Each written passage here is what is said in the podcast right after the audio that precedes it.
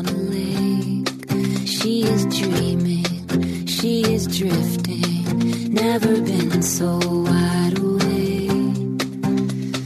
Captured in the moment by the beauty all around her, there's nowhere else that she would rather be. Hello and welcome. This is Koren Motekaitis, and you're listening to How She Really Does It, the place where inspiration and possibility meet. I realize many of you are tired, you're exhausted. That's happening for so many of my clients. I'm kind of coming out of my own cave that I entered summer, early fall and I do have more energy, but I went into some really deep rest and really taking care of myself. So I'm feeling a bit better, but I also know that people that I'm talking with are really, really tired, and that's okay. It's not okay to be really, really tired, but it's okay to meet yourself where you are. And I wanted to talk about the holidays today because I've been spending quite a bit of time with clients coaching on preparing for the holidays. And I imagine come January, we'll be doing a lot of unpacking of the holidays because the holidays are a hard time. I realize we have the idealism of how the holidays are supposed to be. There's the connection, joy, fulfillment, right? Whether it's the Norman Rockwell family or the commercials of how it's supposed to look and what it's supposed to be like. And we have this cultural programming of what it's supposed to be. And often, and please tell me where I'm wrong, often there can be a gap between that and what you may be experiencing or have experienced. And so I want to talk about this and unpack it because while the reality is that holidays can often be shit shows filled with armor, emotional pain, loneliness, and really the internal lack of belonging, which is so painful and I understand that. The truth is is that we can have a bit better of an experience with the holidays. It's not going to be perfect, but it can be better. It can be all of it. There's still be the shit shows. There's still going to be the difficulties that we go through. And how we get through this holiday season is about understanding some of the obstacles. So I want to be able to paint some clear pictures for you as you go into these situations about what you may expect, what you may see, that way, when you're realizing it, it's happening, you're not thinking, oh, there's something wrong with me. And one is this idea of you may notice that you have some family members that like to talk about living in the how hard my life is now. And I talk about, I'm very honest about life being hard and getting through it. And this show has always been about, you know, people falling down and getting back up because that's really where hope comes from is this ability to have, have resilience and you get back up.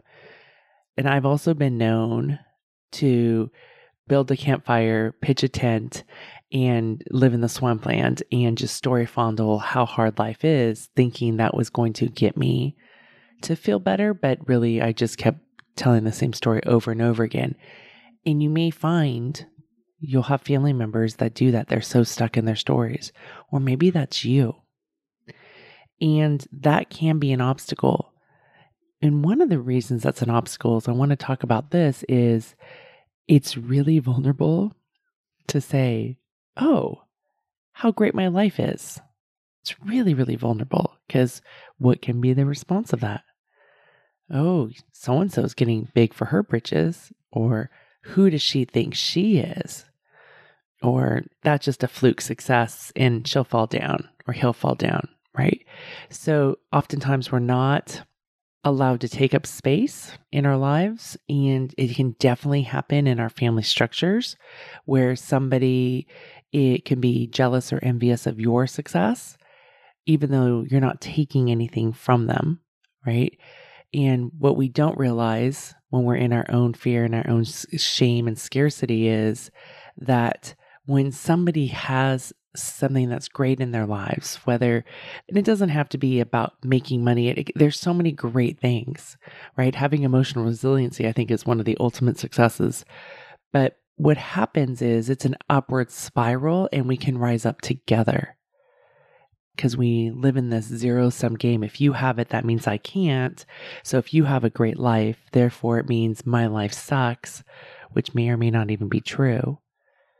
But we go into my life sucks. And so instead of being inspired by them, we compare and despair. Right. And this show has always been about if this is possible for so and so, what is possible for me? And really looking at it from an inspirational, not a blueprint, not a method, not a transactional, but gathering insights because those insights is what can help us propel and create the lives that we want. So, going back to our family structures, it is really vulnerable for people to talk about how great their life is. Like to be able to say, my life is really great right now. You know, I've said many, many times here, I've said, because I believe in living authentically, I've said many times throughout 2021 that this has been the hardest year of my life. And as I sit here today with you, there have been some really good and great things in my life and moments in this year. And there have been heartbreaks this year, right? The fortunate thing is where I am right now in my personal journey is further along than where I was. So I'm not in that where everything's on fire, right? But I can own all of that. I can own all of that. And that's what's really important. I can really go, wow, this is great, or wow, and really own the great things or the things that I'm good at. And it can be uncomfortable to share in a family gathering because it's vulnerable. People may judge you. They may think, Who do you think you are? You know, I've had clients say to me this year, Am I really allowed to make this much money? Like when they hit their goal amounts. all of a sudden go, it's that I'm too much, right? It's not enough. Now I'm too much. I'm not enough. I'm too much. And that's all in the shame, right? That's all in the shame. Or we think, oh, if I really lean into it, if I really allow myself to enjoy this, then I'm going to lose it. And that's what Brene Brown calls foreboding joy. When we're like, oh, I have this, but when's the other shoe going to drop? Here's the deal it's not like we get to some place and then we're like, oh, I'm now living in the promised land. and it is forever easy. There's no problems. There are shit shows and there are great moments. And sometimes they happen all in the same day. And that's really important for us to know is that we're going to have that tension of great things and difficult things. And to be able to recognize and see it all instead of only seeing the negative or not allowing ourselves to take space on the positive or over puffing up on the positive, right? Thinking that this positive is therefore going to protect us from any further bad things happening. Bad things happen to good people. I know that. And no matter how much I've tried to out engineer, create systems to protect me from vulnerability or from being unsafe, there's certain things I can do. And I'm still going to feel tremendous fear and shame. There's nothing I can do to not feel that. And so I've learned how to feel those difficult feelings and move through them.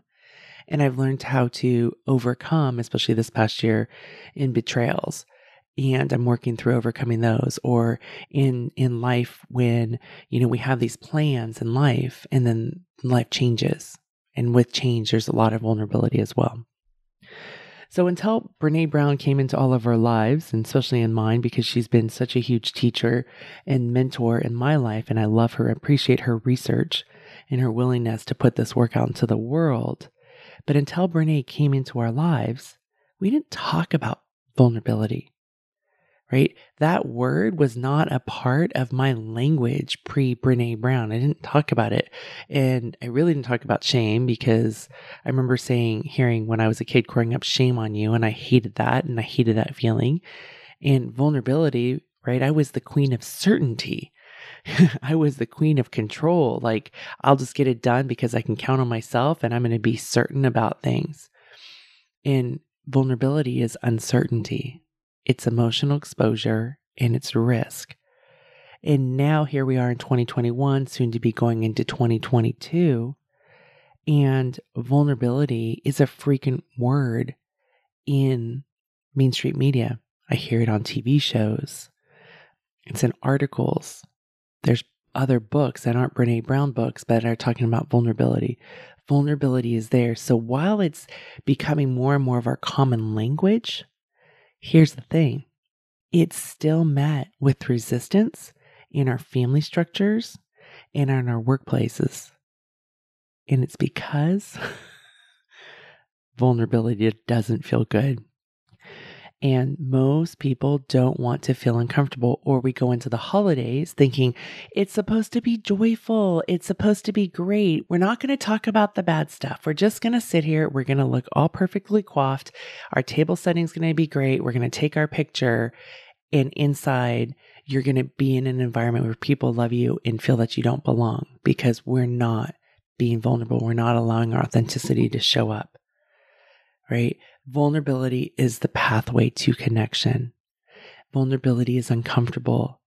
For some of you, vulnerability may be about having the ability to rumble and talk about how do you gather this winter after a couple of years, maybe of not gathering, and maybe having people with different beliefs of what's okay and what's not okay.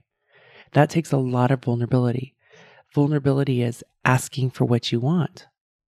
Maybe it's you don't want to have a turkey for Thanksgiving. I'm totally okay with not having a turkey in Thanksgiving, but that wouldn't fly so well in my house.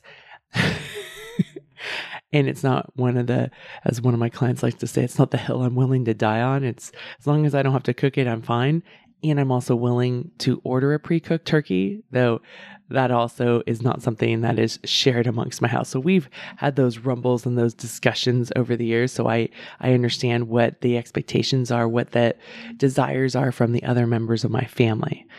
It's not important to me either way. I'll eat it. I'll clean up after it. I'm not making it and I don't need it.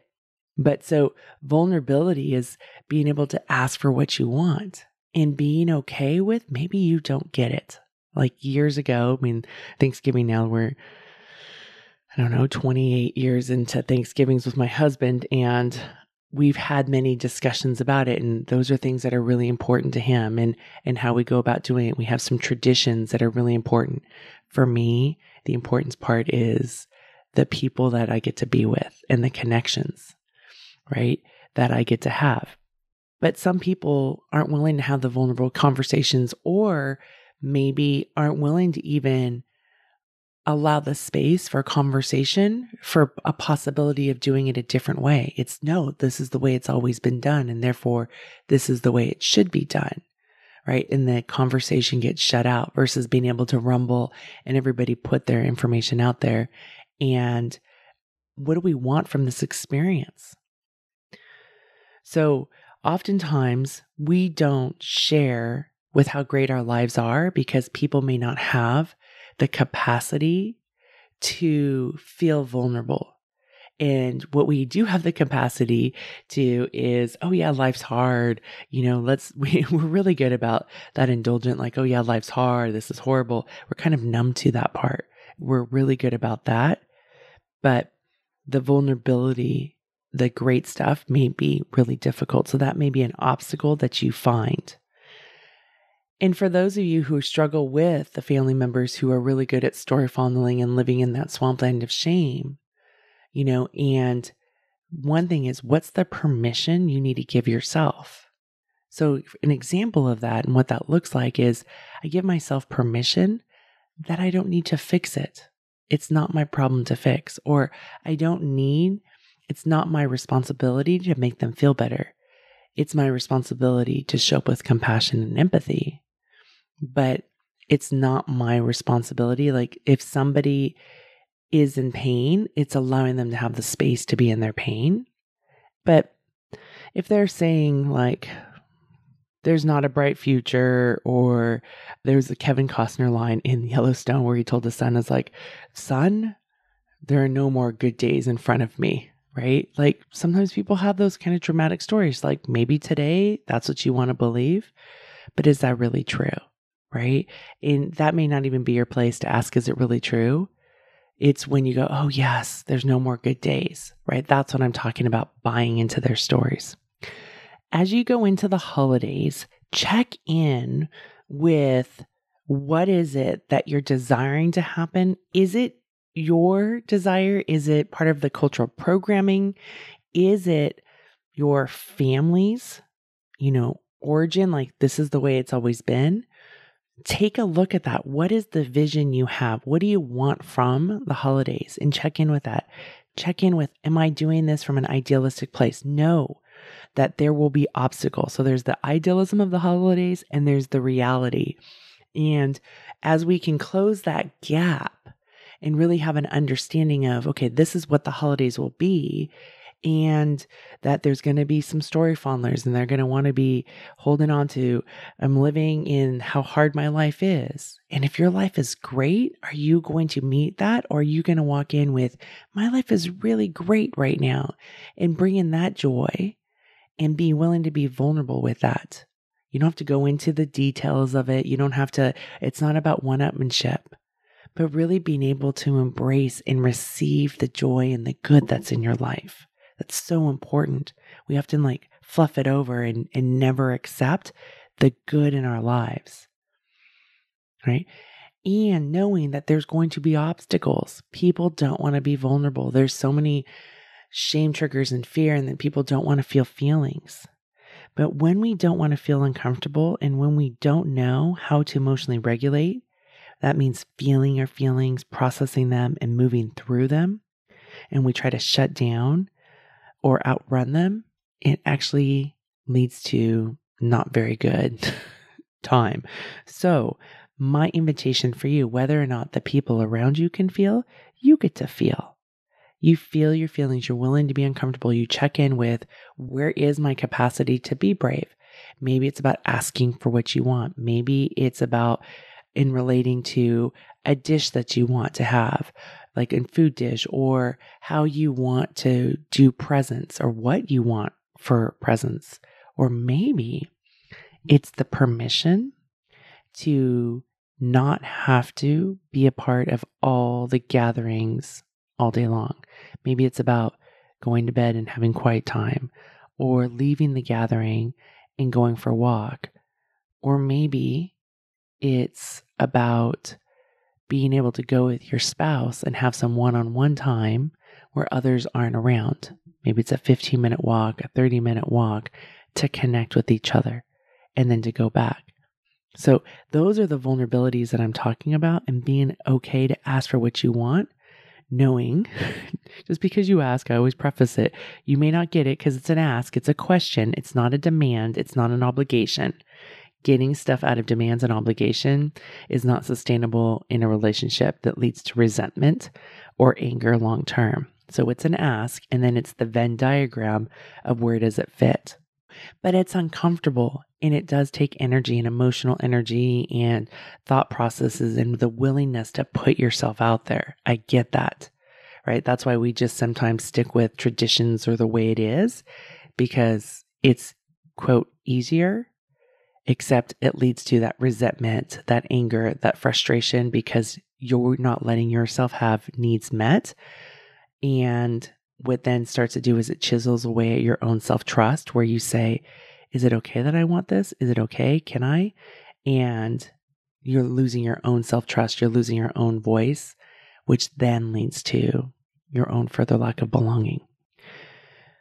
So, the holidays. There's a lot that comes up. It can be a fantastic experiment where you can learn. You're not going to master it, right? Like you're going to learn and you can make it better and come out on the other side in January of 2022 where there is a bit more fulfillment. There's a bit more filling up and you can start the new year.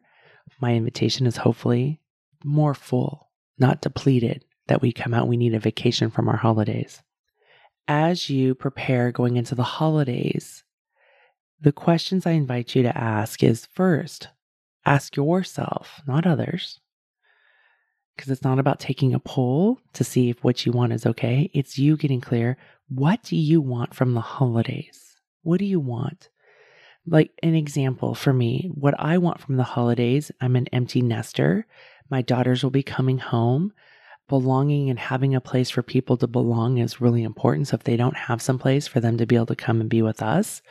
So we've always opened up our home in that sense, as well as also like I think about Christmas Day has been a way for our family unit to come together and be close as well. So we'd have these big old Christmas Eve parties, and then on Christmas Day it was much smaller. It was just us, and oftentimes in our pajamas and hanging out and not doing much of anything. It was a rest and restore day and connecting with each other.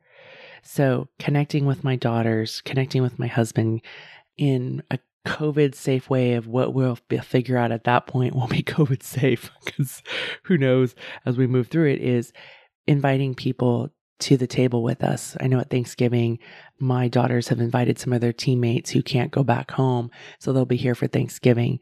And so we'll have some people there and how we do Christmas. We'll relook at that, but that connection. The other thing that's really important to me is having the downtime to connect with myself. So it's whether it's you know, reading, painting. I'm back to paint by numbers again. It's been so lovely and it's just gotten back to in the last couple weeks. I've had my paint out for a couple of months and I just knew I couldn't judge myself because if I did and I should on myself, I would never do it.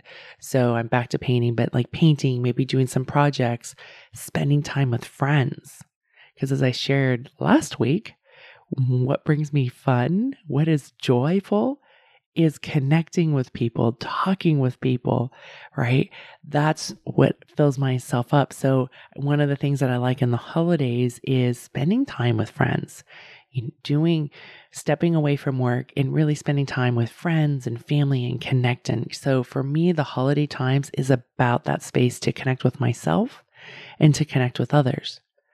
And maybe yours is about traveling or, you know, about making things really beautiful. There's no right or wrong. It's about what works for you, what fills you up.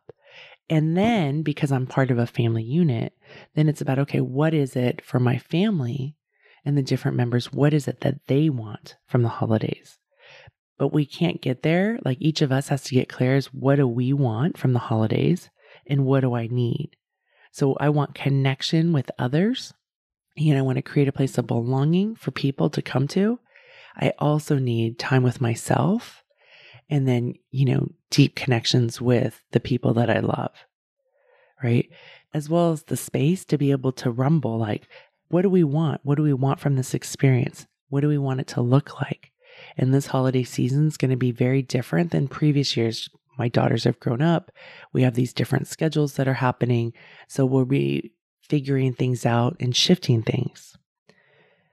And then the other thing is to remember it's a practice to enjoy our experiences because we are so hardwired to dress rehearse tragedy, to indulge in that I'm living the hard life. And it's so vulnerable to enjoy the good in our lives. So, my invitation to you is to practice enjoying without it being perfect. There will be shit shows. There will be unhappy people. There will be lots of emotions through these next six weeks. It's not all just this beautiful, you know, Disney experience on a commercial. It's more like Disneyland in real life. lots of crying kids, stressed out parents, joyful moments, or something yummy to eat, right? It's all of it. So, as I often say, I live an amazing life and there are shit shows everywhere. My hope for you is that you have an amazing holiday season and the capacity and ability to, to move through the shit shows. And the thing that I will be taking with me through the holiday season is compassion and empathy. Compassion for myself so that I can also have it for others. And remember, compassion means that there's boundaries. Here's what's okay and here's what's not. And empathy and having the perspective of understanding that not everybody's going to have the skill sets to have the emotional regulation doesn't mean that I need to be their regulator. So, my hope for you all is to have an amazing holiday season and to be able to not take on all the shit shows, to feel them, process them, and move through them. Happy holidays. I'm smelling big for you. Hey, if you enjoy listening to this podcast, you'll love my weekly emails. I know you're thinking, Koren, really? Do I want another email in my overflowing inbox? Yes, you do. Yippee skippy, you do. These are short, they're sweet. On Fridays, I send out the Friday podcast. It's a great reminder that there's a new show and it comes straight into your inbox of the latest episode. Awesome. You click on it, you go straight because we all need reminders. We have busy, full lives. And then on Sundays, I have my Sunday love column. And these are emails I write from the heart. They're filled with love. We need more love. We all do, myself included. These are short emails where you get a quick takeaway so you can incorporate this into your life because people often want to know what to do and how to do it. And maybe sometimes it's a story that you get, or there's like one time I wrote about the 10 ways to practice gratitude. And that became such a great tool when one of the readers was struggling in the middle of the night because it can be a scary place in our brains in the middle of the night. And she remembered the email that I sent about 10 ways to practice gratitude. And she was able to practice gratitude and fall back asleep. And that was an awesome lesson for her to incorporate into her life. Go to the show notes, and there's a link in the show notes where you can sign up and get these emails in your box. On a lake, she is dreaming, she is drifting, never been so wild.